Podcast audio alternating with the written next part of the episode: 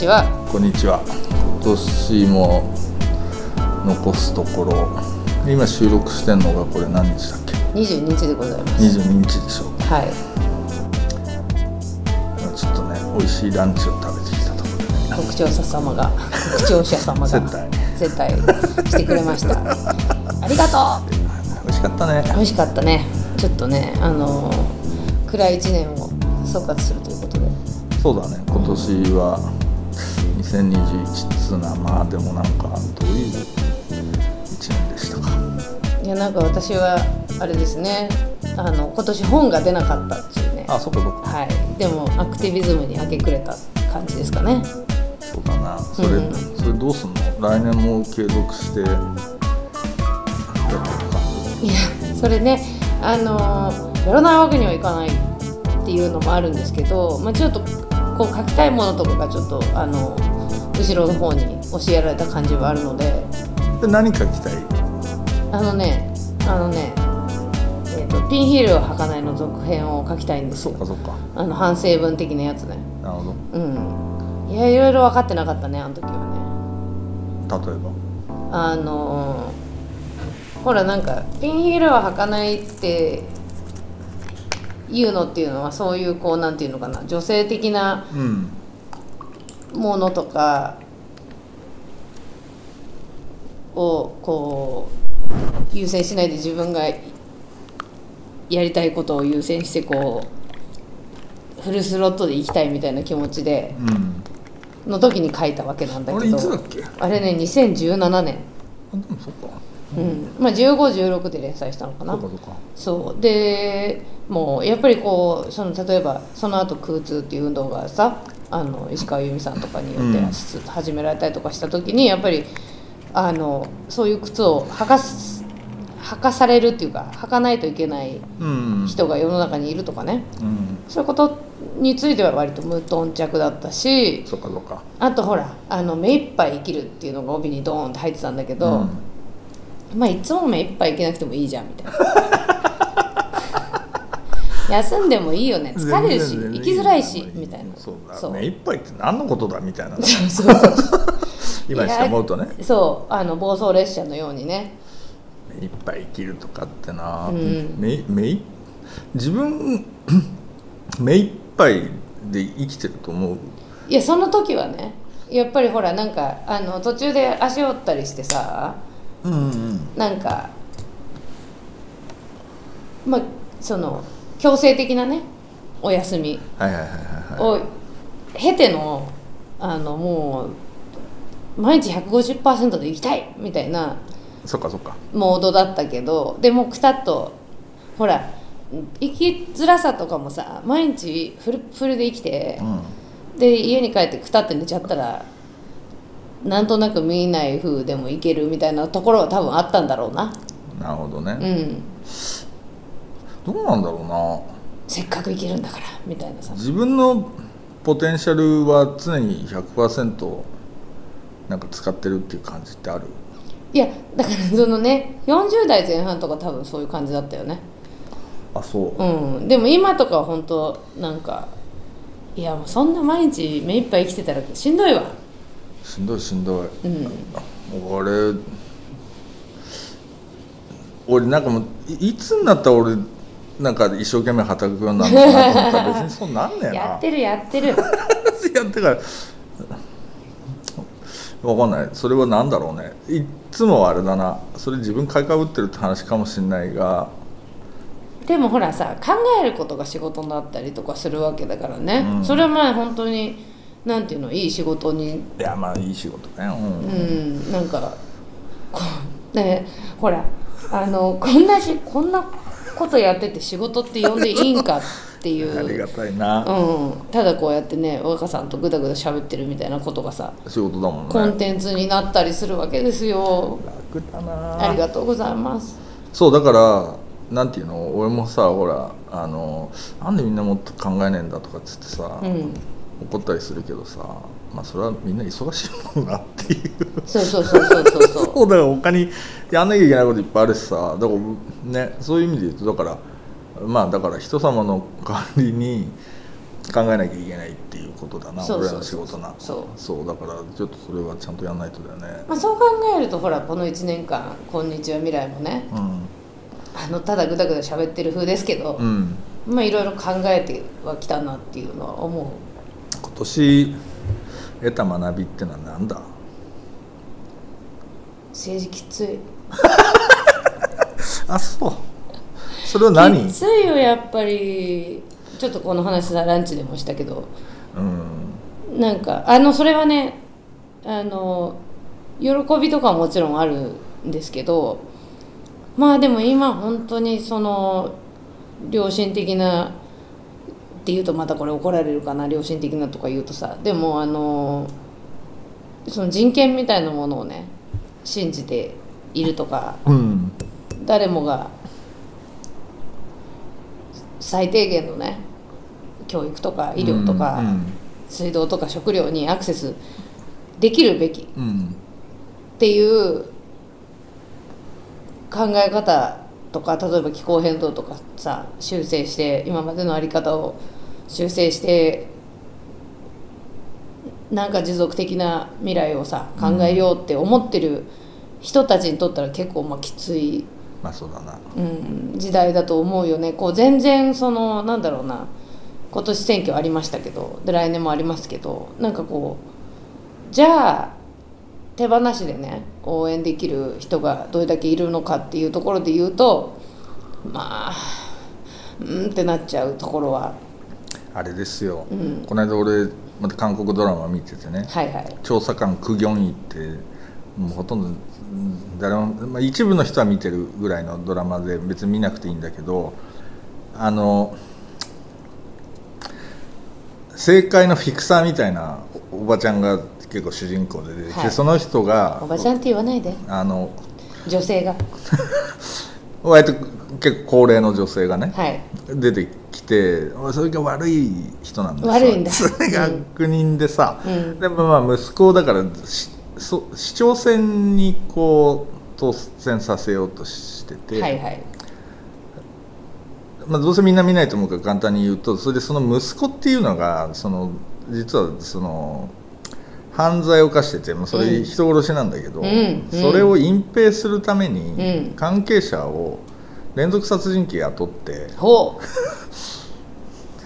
ドラマチック。っていうドラマがあるんですよ。面白いんだけど、うん。でその中ですげえ結構印象的なセリフがあってさその、その息子の要するに市長選に出てる息子のその選挙事務所にそのお母さんがやってきてその支持率はどうなのとかっつってさうん。1位でございますとかっつっうん。てやり取りがあって、うでその中でももうちょっとこのリードをちゃんとあの確固たるするものにするために何かアイディアが必要ねっつってなんかアイディア出しなさいっていうシーンがあるのよ。うん。ほんでその一人その、しまあ、主役級の女性がそこで働いてて、うん。そのやっぱこそのシングルマザーの支援とかうんそういう政策をやっぱ前面に打ち出していきましょうみたいなことを言うとその怖い高齢のお母様がですねほあら今まで政策で当選した人っているのかしら？うおお 言うっていうシーンがございまして。だから若だからそのまああのなんて言うんだろう、まあ、だから結局それより優先されるのは基本的にイメージ戦略みたいなことだったりとかナラティブだな。なんかその、うん。ナラティブっつうかそのどういう雰囲気出すかみたいなさ。そのだから子供を使って動画撮ろうみたいな話に落ち着くんだけどそれは。まあそれな。それほらあのあれなのかな。あのアジア政治のまあほらアメリカ政治とかもそういう側面はもちろんあるんだが、うん。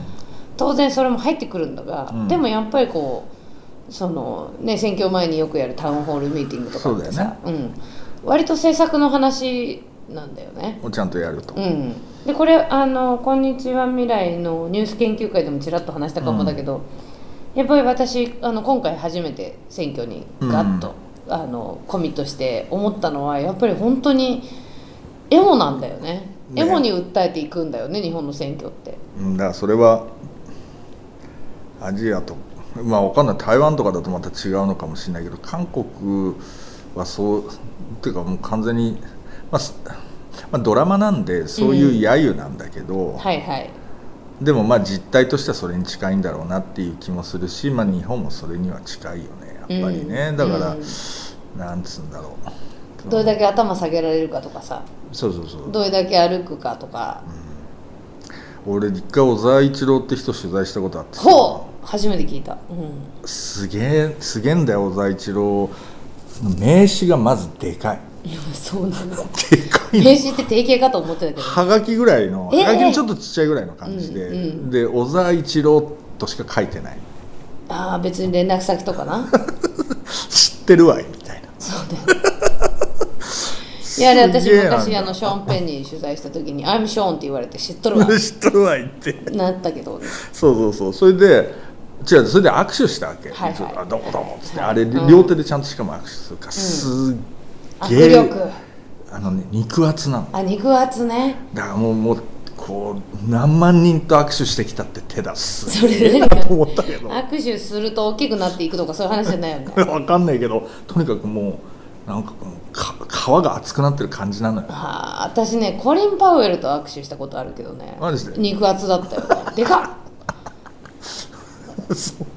でかっってなったけど。コリンパウエル何取材？もう取材できると言われたんだけどできなくて。でなんかお茶を濁す的な感じでなんかご挨拶だけ。ご挨拶だけみたいな感じになっねちゃったんですけどね。まあコリン・パウエルコリン・パウエル今年亡くなりましたからあねそうなんだ。うんそうなんだ COVID コンプリケーショあンそうなんだ、うん。そっか。それもあれだな。あれ？今年あと誰か死んだよな。誰？いやもうたくさんの方がお亡くなりになられてますよていうかアメリカのラムズフェルドじゃないしチェイニーじゃないし。生きてるよ。あれ？両方とも生きてるっけ？コリン・パウエルさんが亡くなられました。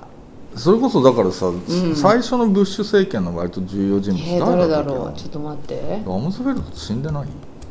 ラムズフェルド亡くなった？ちょっと待って私がミスってるそれ。ブッシュアドミニストレーション。あったかしら。わかんない。っていうかなんかそういう記事読んだな。誰だったっけな？割とだから対イラク戦争みたいなの。を死亡した。あ亡くなってた。ラムズフェルドでしょ、うん1月にそうそう、ん。でなんか読んだよ。なんかラムズフェルドを私スコッと抜けちゃったのかしら。追悼すべきなのかみたいな記事が出てた。ああそうね。88歳。いやそのトランプ政権によってさブッシュ政権のその悪徳さみたいなものってなんかブッシュ可愛く見えるねみたいな論調とかさ あったけどちょっと待ったってなるよね。よーく思い出してみろって。みたいな、うん。そうなんだよな。今こうなってんの？誰のせいだよ。そうなんだよな、う。そうそうそうそうそう。だからそれは結構まあそれはいいとして何の話だっけ？あまあそうだからそうだな。政治エモだっていう話な。あそうそうそうそう。だから政治エモそうエだっていう話なんだな。これ多分知らない。でもそれやっぱそういやもう本当びっくりしたよ。だからこうそれでなんなら周りとか見るとほら演説とか聞きに行ったりとかしてさ。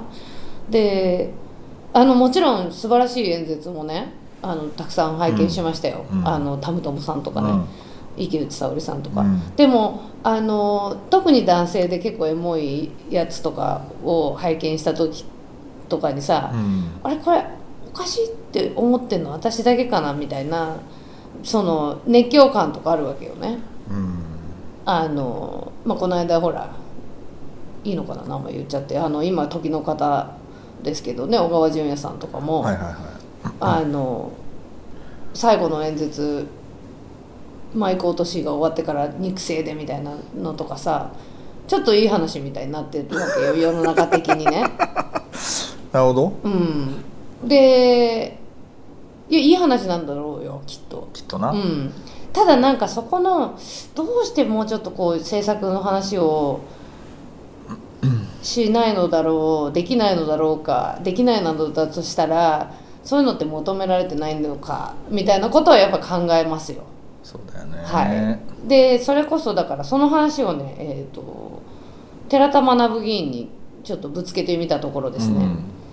あのであのなんでぶつけたいかと思ったかっていうと寺田さんはその性的同意年齢のこととかもうん。取り組んでたし、あともっと言うとあの私にとって大大切なイシューの一つあの大麻うん。問題ね、うん。あの非合法化せよっていう、うん。あひえー、と非犯罪化せよっていう、うん。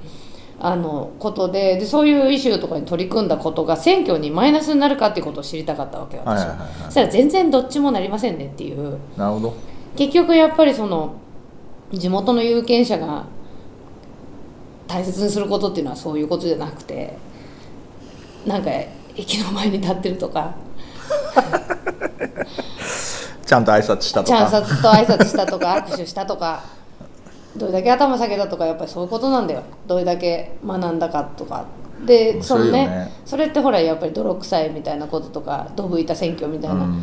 こう言葉で形容されたりとかするんだけれどもそのこれどちら側の人もさやっぱり政治って本当私たちの生活を直に左右してくることだからでうん。その傾向ってほらどんどん。強くなってるじゃない特にコロナ禍で。うん給付金の話とかさ、うん。あともう PCR 検査の話とか、でまあそういうことが結局やっぱり自治体にかかってきちゃってる。うん。わけだよね、うん。でも結局やっぱりそれを決めるのは国の中枢で,、でまあ、これだけおかしなことが国レベルでも起きているのに、まあ、マスクからねこういういくらかかったんだっけ？あのもう具体的な数字は本当にもうクラクラするんであんまり見ないようにしてますけど。何百億じゃん？と違ったっけそんな？でなんか検品最近なんか検品すんのに何億とかかったっていうこれをどうするかっていうのでさ。6枚に1個不良品だったって話 それ普通の社会でやったら普通にクビになるやつだよ。そう。いくあれ？どれぐらいかかったんだっけ？いやもう私もなんかひただリツイートとかはしてるけど今日朝なんか検品にいくらかかったかみたいなのがびっくりするそうか当初260億円。うわ。で検品費用に追加で20億円。そうだね。うん。これ人様のお金だよ。そうだな、うん。でなんかこういうレベルのことが起きてるのにやっぱり選挙になるとこう政策の話ではなくうん。なんか好感度とかさ好感度だよな、うん、知名度とかさ。やっぱり知ってる人に入れちゃう。名前知ってる人に。みたいなのとか誰々ささんのね、うん。息子さんだしみたいな。これはもういかんともしがたい壁を感じていますけれども。うん。なんかあのほらやっぱりその代表制民主主義みたいなうん。ものね代議制つってもいいかもしれないけど、でまあその選挙が妥当なのかみたいな話っつうのは結構やっぱ出てきてんなみたいな話はあって、うん。くじ引き選挙。はいはい。持ち回りみたいなそうそうそうそう、だからくじ引きで選んでいくみたいなうん。のが最近新書とかで出てたよ。くじ引き民主主義はいはいはい。こここにある。くじ引き民主主義。政治にイノベーションを起こす。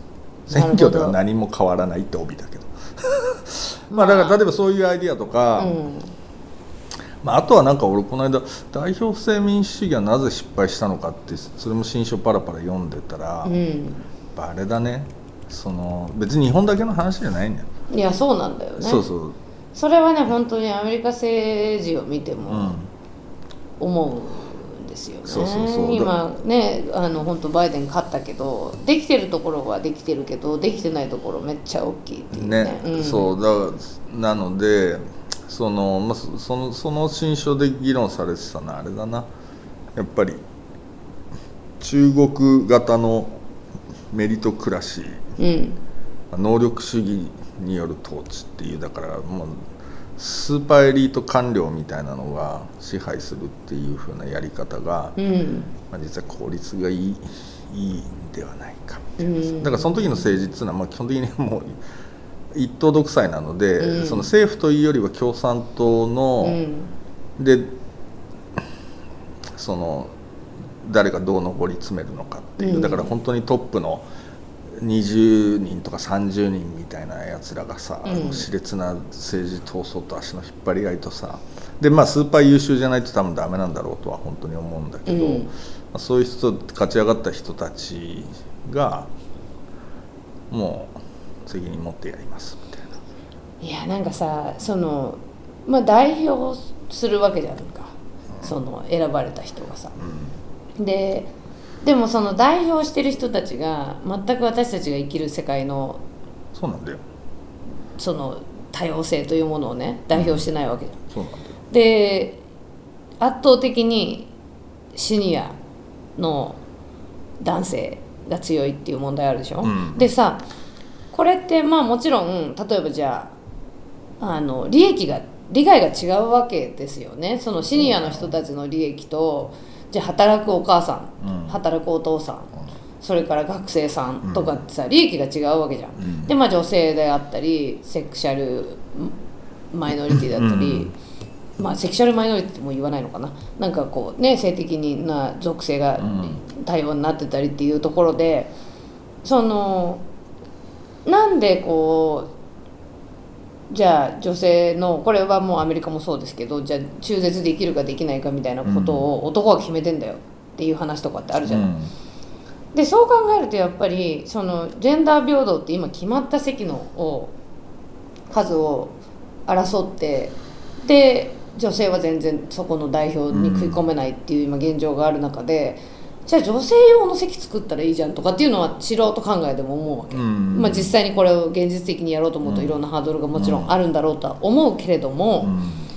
そう。なんでその女性の利益を女性が決められないんだろうっていうところはあって、だからその多様性が何で必要かっていう話になってくるけど、うん。なんで必要かっていうとこの人たちのその現実をさ知らない人たちが話決めてるっていうところが問題なわけで、まあな。うん。まあうん。まあ、とはいえさなんかその、まあ、男女って話は割とわ分かりやすいうん話かもしれないけどさ、うん。基本的にそのえ利益なんだ誰の利利害を代表してんだっけみたいな話で言うとさ、うん。まあ、基本的にはさなんつうの今の政治とか政党の基軸って労働者ってうん。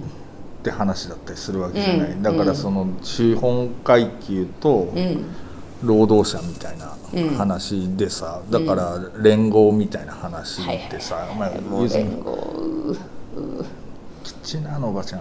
おばちゃあおばちゃんだん言っちゃっはいはい 会長な。た会長。いやきついっすよ。そうだけどあれもほらだから基本的に労働者の利益っていう風な話で、ず要するにその労働者をレペゼンしてたっていう話になるわけじゃん。う。ん。で今、まあ、労働者は労働者なんだけど、うん。い一元的に労働者なわけでもないし全然一元的じゃないんですよ。でそれもさ労働者もさ例えばほら一次産業とさ、うん。なんつうの IT の人たちだってさ、同じ労働者としてレペゼンできんのみたいな話とかさ。そうなんですよ。そそれで農業と酪農だってすでに違うじゃんみたいな話とか。って、まあ、でそういう中でほらなんつうの食食肉のロビーみたいなものとかっていうのは結構強いわけじゃん、うん。で今までだからそういう産業別のロビーイングみたいなことっていうのはあってそこはまあある意味なんていうの？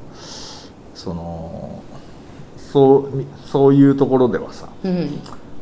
まあ、機能してたところもあるのかもしれないんだけど別にとはいえ自分は自動車業界の人間ですみたいなかつ労働者ですみたいなさなんかそういうアイデンティティでもないじゃない？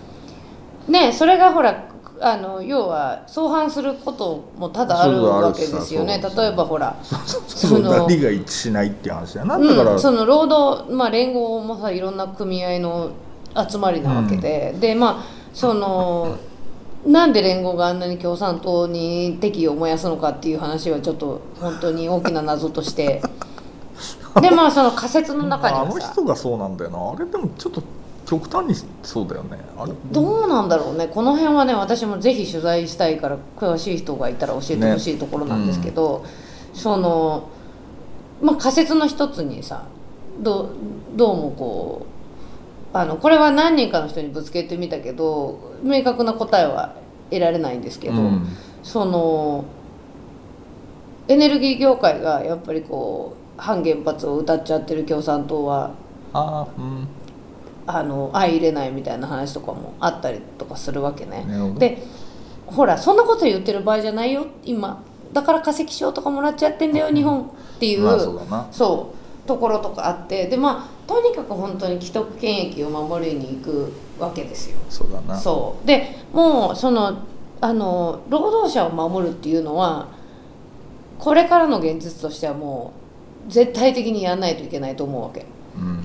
あのなんだろうな効率化みたいな問題とかもあるしね、うん。AI の導入とかうん。そういう意味で言っても、じゃあ今まで働いてきた人たちどうするんですかっていう話がある、あるある。うん、たださそのじゃあこう労働者守るイコール業界守るみたいな話になっちゃうとこの国のイノベーションってぜ全然進まなくて、まあすすでにもう進んでないから今こういううん。惨状になってるわけなんだが、そうそうなんだよな、う。ん。だからそのじゃあ何の利益代表？とか普通にじゃあ割といやだからそもそもなんか俺よくわかんないけど政治家志す人の心理がほぼわかんないのでそのなんかすげえ特殊な人たちがすげえ特殊なモチベーションでやってるなっていう感じがしちゃって。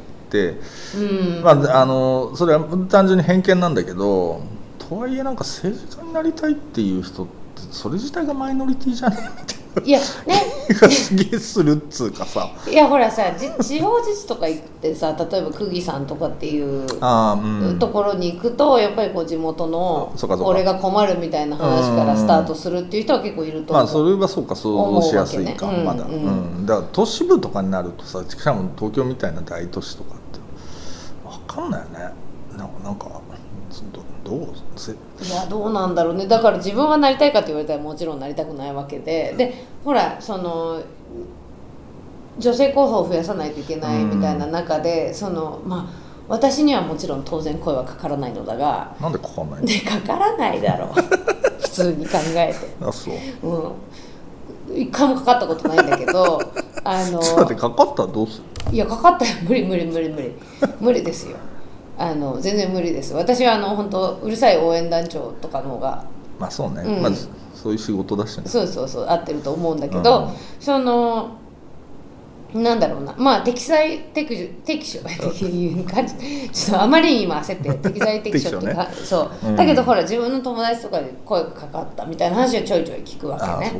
とか親に絶対やめてくれって頼まれたとか。まあそうだよね。そうそうそう。そうでこれもまたそのだから日本のね女性候補っていうことで言うとやっぱりこう話が上手みたいな人とかに話が行きがちなうん。ところとかあってでまあなんかそのなんだろうな前に出てみたいなことが得意な人ってなっていくとまたこうその生活に根ざしたイシューからはかけ離れていくっていう問題あるから、でなんか、うん、もう双方全方向でモヤモヤするっていうのそうなんでだからそうなんだよな。でもなんか例えばさトランプがあの大統領になっちゃった年に年の次の中間選挙に向けてあの出馬するってなった女性がアメリカはものすごい多いわけ。あそうかそうか。うん、もうこれはもう任せておけない。見てられないと。うん。でまあだからそれがそのまあアクティビズムに行った人も随分いるし、まあそうね。うん、でなんか多分私とかもさ、ね。アクティビズムにいそれまでもまあほら地元活動とかってちょいちょいやってたけどそそっからやっぱりいよいよやべえってなったっていうところもあるからね。そうだな、ん、そうか。でもそうするとでもあれだね。来年どうすどうすっかねゆみちゃんね。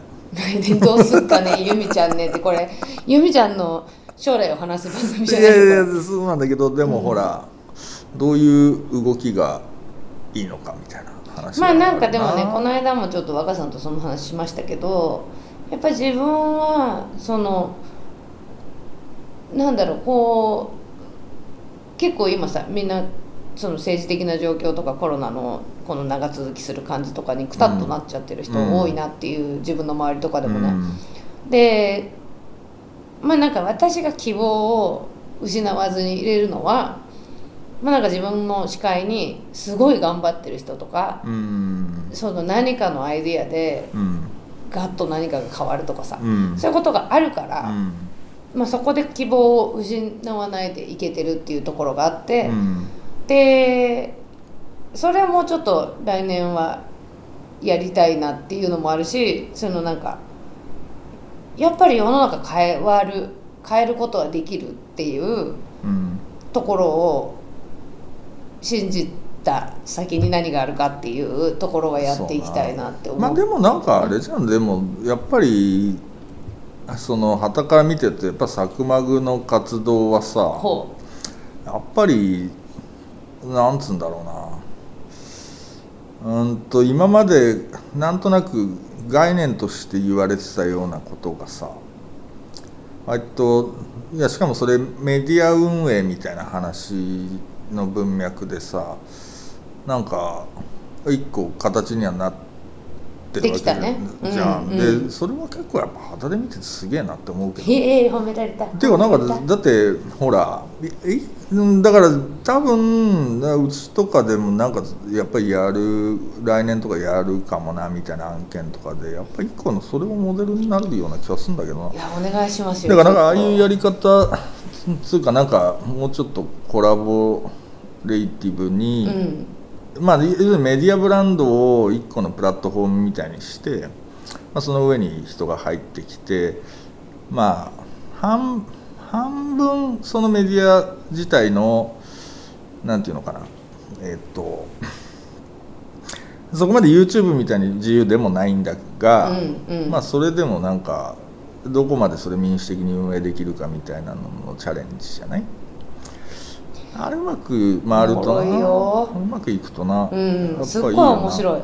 あのねほらサクマグって別にこうしようとかっていう戦略的に始めたもんじゃないじゃない、うんうん。でもそのやってるうちにこうちょっと居心地悪くなることとかあるわけよ。例えば、うんうん。えっ、と自分がいることでみんなが私に気を使っちゃうみたいなの嫌なわはいけよねでだからそのミーティングとかは全部出ないようにしてるなるほどなるほの,、うん、あのみんなが決めることでいいんじゃないっていう。どそっかたまにしか出ないそうそうそうそう。なんかその必要な時には出るけど、うん。そのなんかみんなでやろうって言った時とかにあのなんていうの別に決定権がある。財布は一応ほら「サクマグ」っていうニュースレターを購読してくれてるお金しか今今のところ、まうんそうだね。あ、あとちょいちょいこう物販とかやってたりとかね、そういう印刷物とかってあるけど、まあ、そそこだけその私が責任持ってるということだけど、じゃあ何をやりたいかみたいなことに関してはどうぞ皆さんでお決めくださいっていうのとそうか。あるから。であとやっぱりそのそれもさその年齢層も結構バラバラだったりとか、うん。経験とかもバラバラだったりした時に、その若い人とかが話さなくなったったら すごい噛んだわ。若い人が話せる場じゃなかったらダメだからそうだその意識的にね学生さんとかそういう年齢層の人とかに、うん。なんか言いたいことあるっていうあのこととかっていうのをさあのやるようにしてるんだけど、うん。でそれやった時にさなんかこう面白い結果になるじゃない。うんうん。そのほら世の中の権力勾配ということでいうと年齢が高い人とか経験が長い人とかが上になっていくんだけど、うんその経験がなくても違うもの持ってるから。でそこをこう混ぜてった時にすごいあのいいなって思うことが多多くて。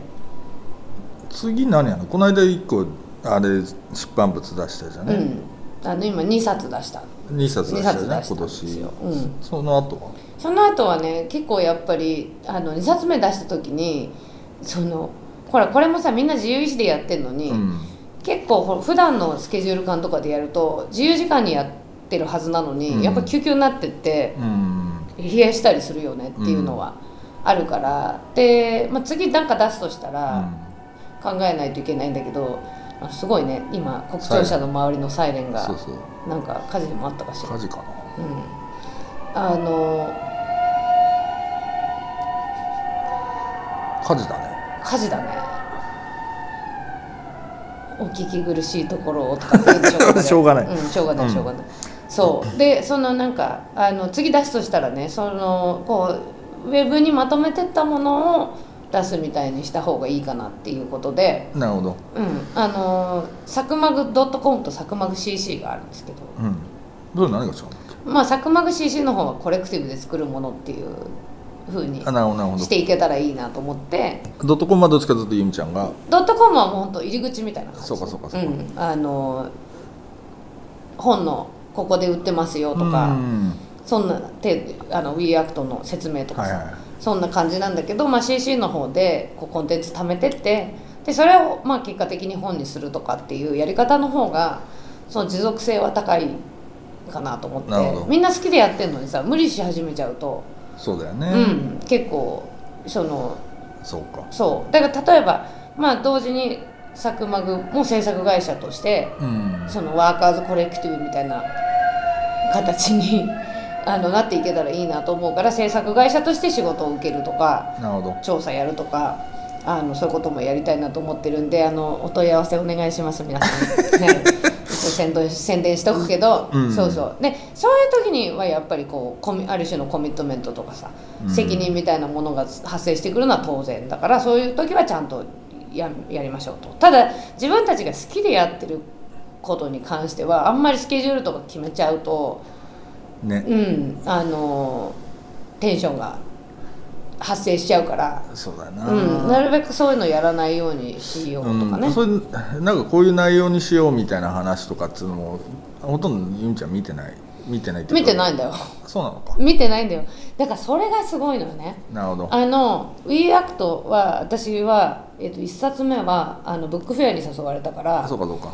なんか作るって言ったら作る作るみたいになってあとはもうみんながあそうなんだ。そう決めた感じでにもこうしたらいいんじゃないですかねみたいな話が中から出て、うん。じゃあでなんか最初にと初めにのうん。ちっちゃい文章と、まあ、私自身もエッセイ1本寄せたっていうぐらいの、そっかそっか。うん、まああとは予算管理か。あと予算管理、うん、でも予算管理もほらなんつうの実際の管理とかいくらにするみたいなのは私く一切口出してないからね。あその値段予算の構構造つうか。そうそうそうそう。これでこれぐらいかかるからこの値段にしようみたいなのはみんなが決めてくれて。でこれすごいやっぱり実験として面白くて例えばさ2はやれ紙ってあるでしょ、うん。うんあの業界の人外の人には分かんないかもだけど、うん。無駄な練習紙みたいなね。ない、うん。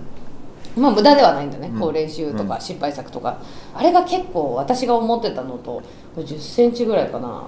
あの厚さにしたら。出るのよ、はいはいはい。でこれ再生紙に回すとうん。のが多分普通なんだけど再生紙に回すにしてもエネルギーコストかかるから、あのメモ帳とか作ったりさ。あそうなんだ。そう。し始めちゃって。なるほど。あとえっ、と WeAct のそのままのあの表紙のがついてる紙のファイルとかさ作っちゃったりとかしてまあそれはそれなりにお金はかかるんだがその紙無駄にしないっていう無駄にしないっていうのとなるかほどあと不要医療をあのロゴとかつけて再生しようとかいろいろやってんのよ。でそういうのとかもさやりたいっていう人が言い出しっぺがいて。そうだね、うん。まあだからそれはなんかさやっぱりなんつうのやっぱこれから感あるよな。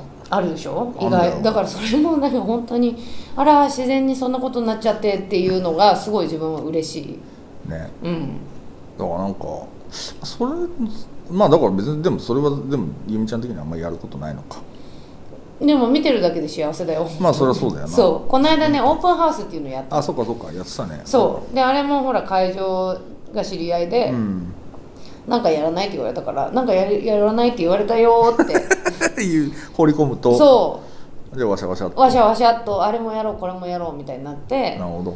あのし例えば週末図書館みたいなので、こうみんなが持ち寄った本をその場で読めるとかさ、なるほど。あとチェアヨガとかあのあそっかそっかそで音楽どうします？ってなったら DJ できる人がね何人かいてあじゃあやりますよとかってなって。なるほど。もうなんかなんだろうこの幸せ感。あだからさなんかほらそういうふうにまああれだな国全体は無理だとしても、うん。自治体とかそういうふうに回っていくのが基本的にはあのある意味えーっと理想じゃん。そうね。うん。で多分まあそれ全体としてそれを回すっていうのはそれ何十万人とかいるのは難しいにしても、うんうん。もうちょっとスモールスケールではできるだろうしそのんまあ今の現行制度をも少しずつそういうものにどうやって置き換えられるのかみたいなこととかっていうのがでも本当にそういうこと台湾とかがうんうんうんねそのいわゆるシビックテックっぽい話とかでやろうとしてる話なわけでさだからそこはなやっぱなんつうんだろうな。やっぱ面白いとこなんだけど。なまあ課題はやっぱりマネタイズだよね。マネタイズか、うん、そのだから例えばやりがい搾取みたいなことになってはいけないから、うん。でも例えばそのじゃあ原稿料いくら払えるかってなったらまあ弱小出版社ぐらいのまあそうだね。は払えるけどそのマーケットプライスで私がいくらこれぐらいは払いたいよねっていう金額には今の段階ではまだならなくて。うん。であとこう例えばその入ってきやすい値段設定とかにオープンハウスの入場料とかしてさその箱にお金払ってとかってやると、やっぱり運営8人とかでやったりとかしたらみんなにお支払いできる額っていうのはちっちゃくなっちゃうっていうので今これどうしようかなっていうのは考えてるとこなんだけど。そうか。だからその辺あれなんだよな、なんか今っぽい話で言うとさ、うん。いわゆるそのブロックチェーン使っうんうん。たそのソーシャルトークンみたいののでさ、うん。なんていうの？その、まあ、みんなでシェアを持つみたいな話にして、うんうん。それを原資にするみたいな考え方とかっていうのもまああるはあって。そうそうそう。だからなんかそういう話はやっぱ相変わらず面白いし、まあ、最近ほらサッカーチームとかだとさなんか結構そういうトークン発行してるみたいなのあるんだよな。てかそれがいまいちどういう仕組みなのか俺もちゃんと把握してないんだけども、面白いそうい。う面白いふうにしていけばいいのかなるほどね。そうそうそうれは発想としてなかった。だから、ん。なんつうの協同組合みたいな話をまあそうトークン使ってやるみたいなことなんだと俺は理解してるが、だからなんかそういうは、うん、でなんかほらうん、多分ブロックチェーンの使い道って多分そういうことなんだけど、うんでいわゆる DAO って言われるものがあってさあの Decentralized Autonomous Organization つって、はいはい。あのなんつってんの？分散型自立組織っていう言い方でさ、うんまあそれってだから結局トークン持った人が入れるそのオンラインコミュニティみたいな話なんだが、うんうんうんまあ、そこで問題なのは結局はねやっぱすすげえその合意形成っていう話でさ、なんかその DAO って現状においてはなんていうの？そのいろんなことみんなで合議しながら決めなきゃいけないからすげえ時間取られるってはいう問題があってさうん。でもそれはまあ佐久間とかも近いとこあるわけじゃん。うんうん。だからそれをだからどういうふうに解決していくのかみたいなこととかさもうちょっと多分組織大きくなってくると今度やっぱりあれになってくると思う。のね代表選ぶかみたいな話にやっぱなってきたりするとさもう一回民主主義が行き詰まったことをやり直さなきゃいけないみたいな話があってただそこを多分違うアイディアみたいなものっていうのうんを実装していかなきゃいけないし、うん。あるいはその合意形成やっていく中でのさ、うん。そのモデレートの仕方みたいなもうんのとかさ、なんかそういうもののスキルアップである程度なんとなく持っていけるところとかもあるような気もするわけね、そのコミュニケーションの仕方とかさ、うんだからそういうものを多分もうちょっとみんながそれ自分も含めてだけどなんか社会的に身につけていかなきゃいけないっていうふうにはなっていくのかなみたいな気はするけどな。難しいね。いや難しいって思いながらもあワクワクするなっていうのは。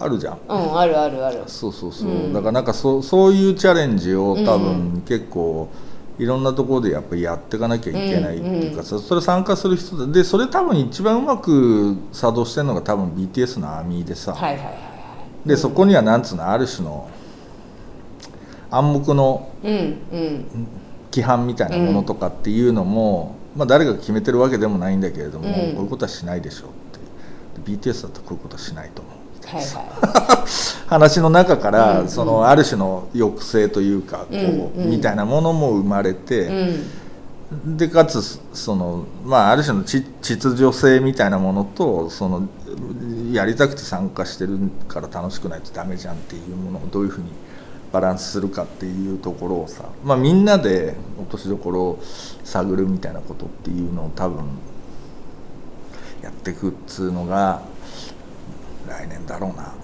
でね。まあ来年以降ずっとそうだと思うけど。てかまあ今年はでもなんかそうだからゆんちゃんは佐久間で一個それそのそういうことをまあやり始めてか一個その形がうん。見,、見え始めてるっつうか、まあ、それの割とうまく今のところはね、うんその回ってるうん格好になってんのはやっぱりちょっと時代一歩先に行ったなみたいな感じはあるけどな偶然な？偶発的になそうそうそう。だからそれはでもやっぱりあれじゃない？やっぱ今年得たものの中では圧倒的にでかもしれないですね圧倒的にでかいと思うよ、あのほらさは佐久間組に夢中になりすぎちゃって8月ぐらいにうん「おや？今年私は本が出ない?」ってなって。あまあそうかそうか。まあいっかってなったんだけど、うん。あのまあだから書く方もちょっと書きたいものがある書きたいものがあるのに書いてないっていうのはまあ自分としてもさ、まあそりゃそうだよちょっと手が届かないかゆみみたいな感じだから。うん、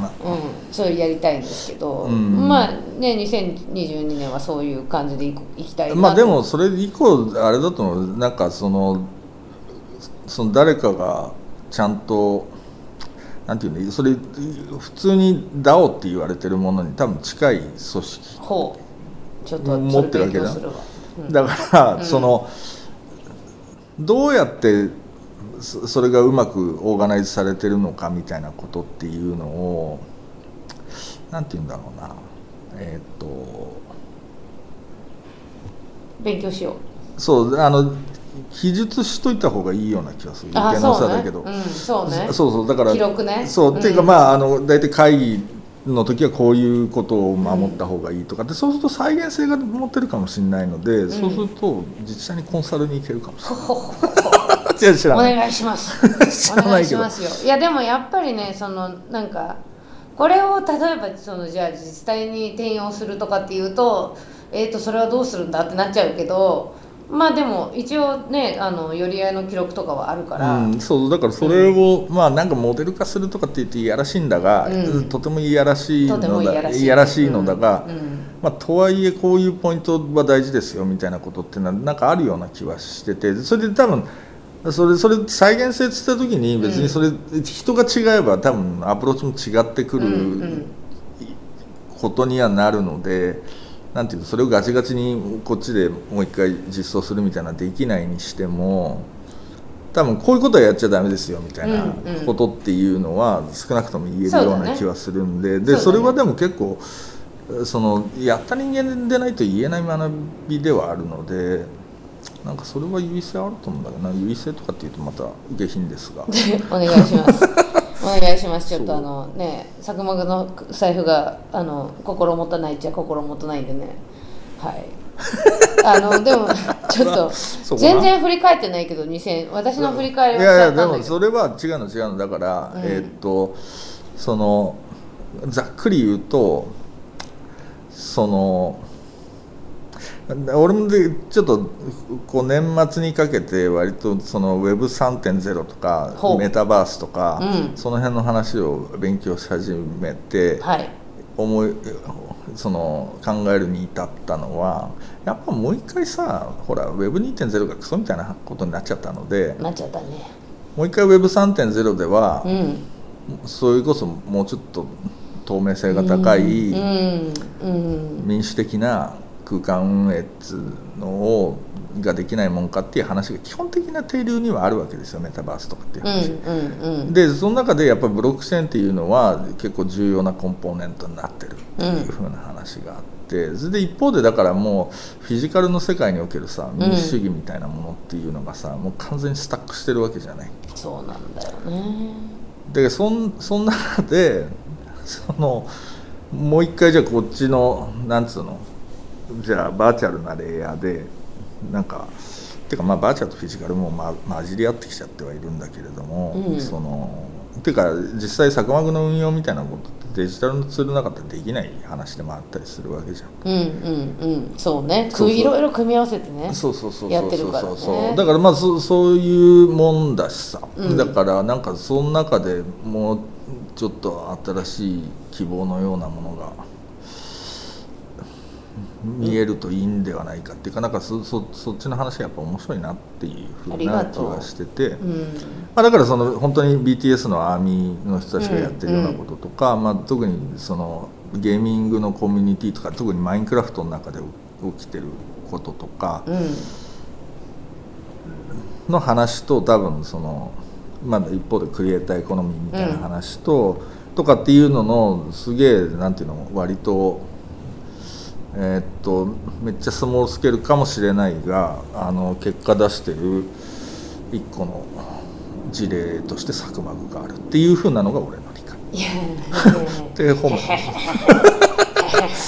あれですよ、うんスケールできるかっていうところが多分ね次の課題っていうかね、なんだけど多う分んその、それもさなんかあれなんだよね。えっとそのどれぐらいでやりたいかっていう話が結構重要は重要かなっていうふうな気はしてて、なんか別にスケールしなきゃいけないっていう理由もないわけじゃない、まあそうだね。そうそう。うん。だからそこは実は結構重要な選択になるんだよなっていうふうな気はする。そうだね。なんかほらやっぱりこのまま大きくなったらいいなみたいな気持ちをさあのー持ちかける時瞬間もあるんですけど、うん。そのなんか大きさではないなっていうふうにやっぱり思うしそうだよねただなんかこうそのさっきの多様性の話で言うとさ、うん。こう年齢的とかあとやっぱ立ち位置みたいなものが多様であればあるほどそのやれることとかは増えるねっていうのはこ今年一日一日じゃねえや1年やってうん。思ったから、そのじゃあそうだね、うん。なんか今ほらサグマグって例えばじゃあ気候変動について危機感を持ってる人は多いけれども、うん。やっぱりそれだけではないし人権とかね入管問題とか、人種差別とか、まあ、いろんなことにそのきょ関心が強い人がいるっていう中で、まあ、そのこうお互い教え合うみたいなこともあったりとかするけどこれがなんかこう活動のをどうやって広げていくかなっていうのは面白いなと思うし、まあそうだよね。ん、そう。であとなんかほら自由意志っていうことだからさそのなんでや,、まあ、やっていいよって言われた時に人ってさ別にすぐ思いついたりとかしないし、その1回目のミーティングとかでそういうのって出てこなかったりとかするけど、しばらくそれをこう種だけうんざっとこう投げとくと、あのこれやろうかみたいな話が後で、そうだよね。うん、出てきたりとかするから、まあ、そういうのってほらなかなか普通の利益うん。企業とかではできないあり方じゃない？まあねでもうん本当はもうそういうふうにシフトしていかないとダメだっていう話なんだとは思うけどうんね、うんうん。ニヤニヤ。ね、うん嬉しい。てかそうだと思うけどな。てか今までのてかなんかほら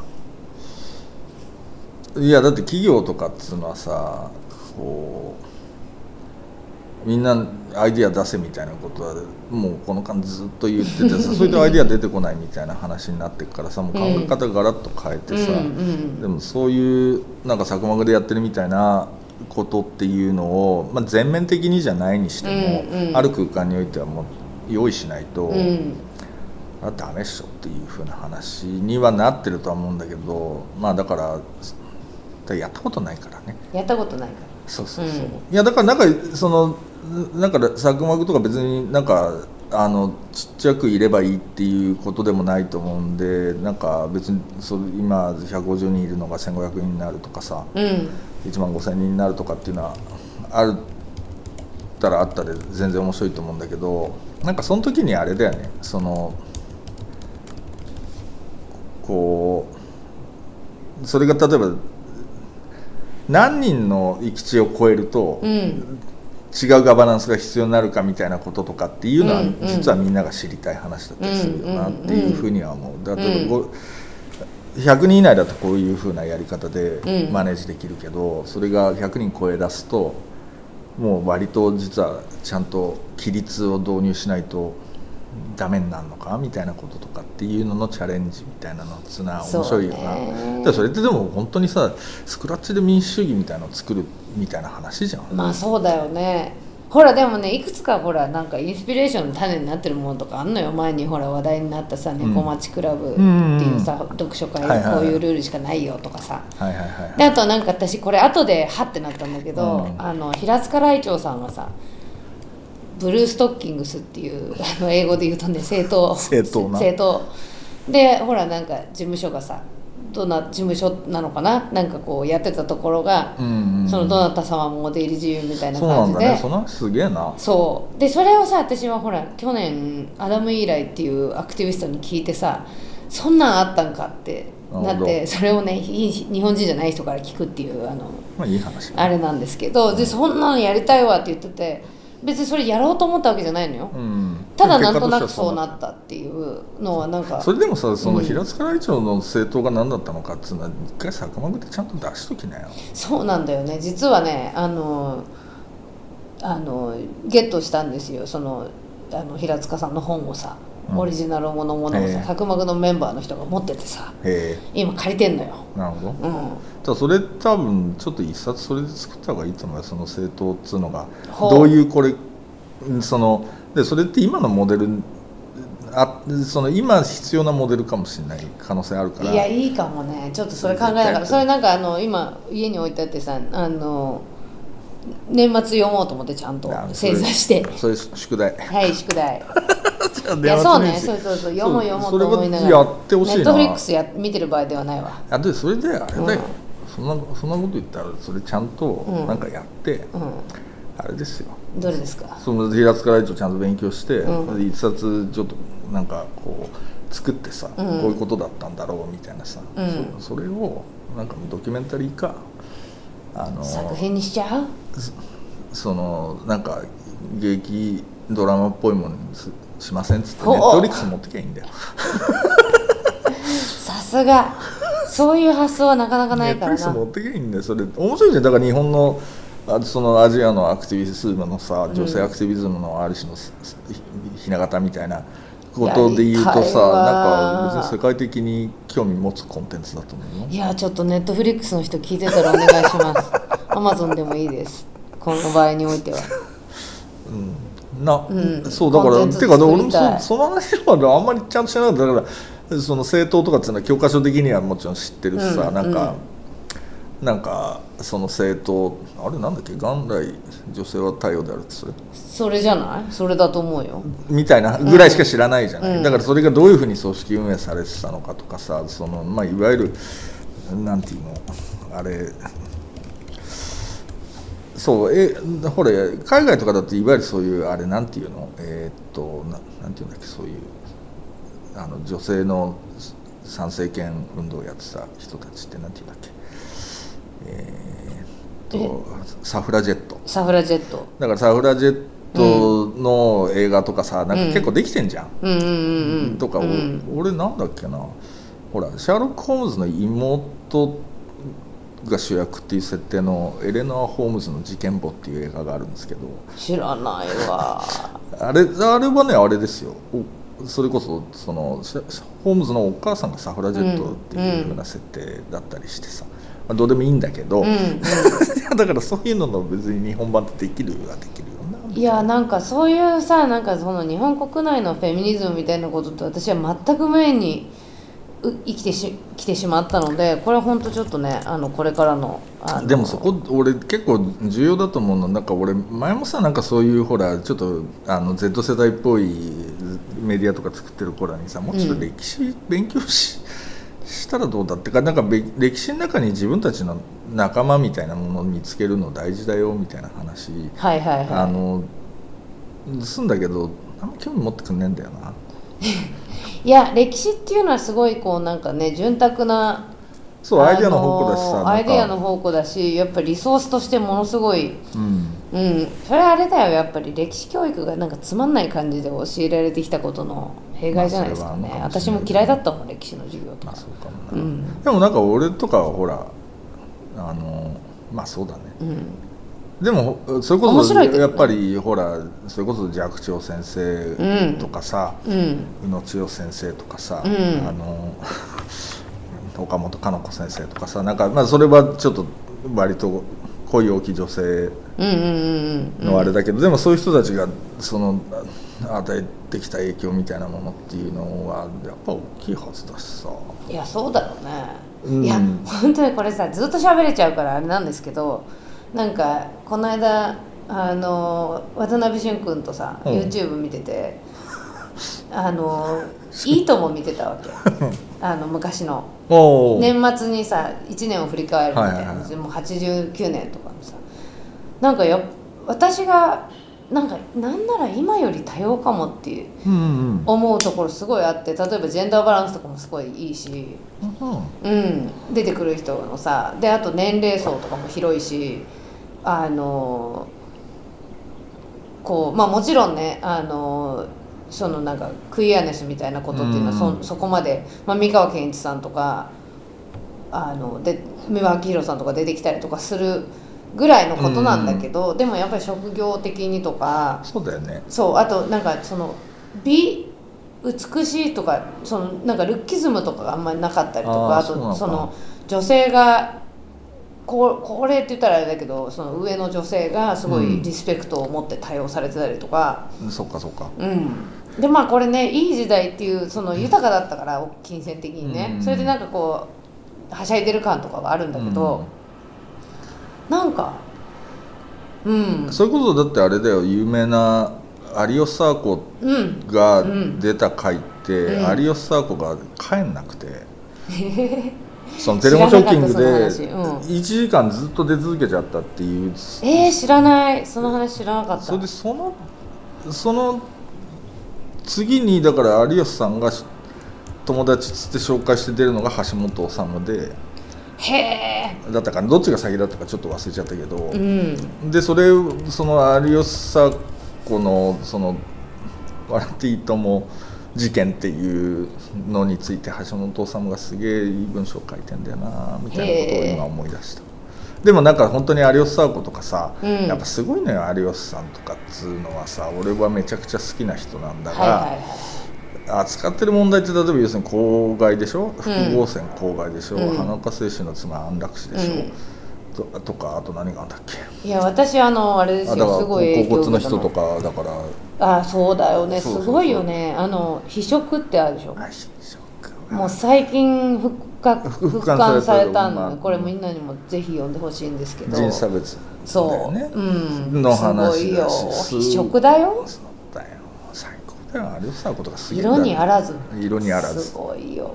私は本当ねあれ若い時にめっちゃ影響を受けた。うん。マジか。うん。あのずっとね今まであの戦勝の時とかに入れてた入れようとすると廃刊ですからあダメですって言われるパターンだったんだけど復刊したから文文庫で。うん。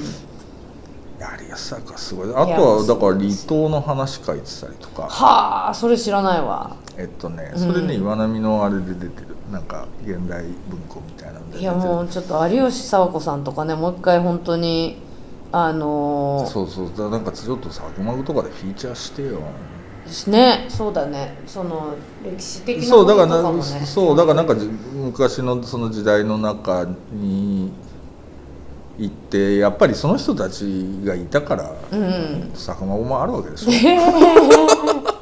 そうそうそうそうそう。っていう話は やっぱ大事だよ。てかそうだね。まずてかそれって単純にやっぱり俺ほら本読むのっつうのはそれなんかいろんな人が言ってるけどさ、うん。なんていうの？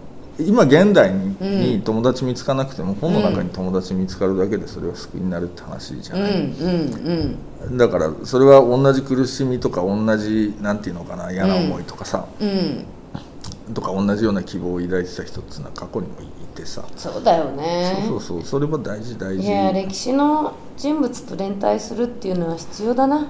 そうそう。だからアメリカとかってやっぱりそれが常に起きるじゃない。例えばうんブラック・ライズ・マターとかなんかそのオクラホマの例えばそのあれは虐殺事件みたいのがもう一回掘り返されてでその中ですごい重要だった女性のアントレプレナーみたいなのがさまたフィーチャーされるとかさなんかそういうのってあるじゃない？そうね。なかなかそれないね、うん。日本のメディアではね。そうそうそう。だからそれ私たちもちょっとそれ足りてないかもな。だ平塚大ちゃんはまずやった方がいいと思う。その一種のなんて言うんだろうね。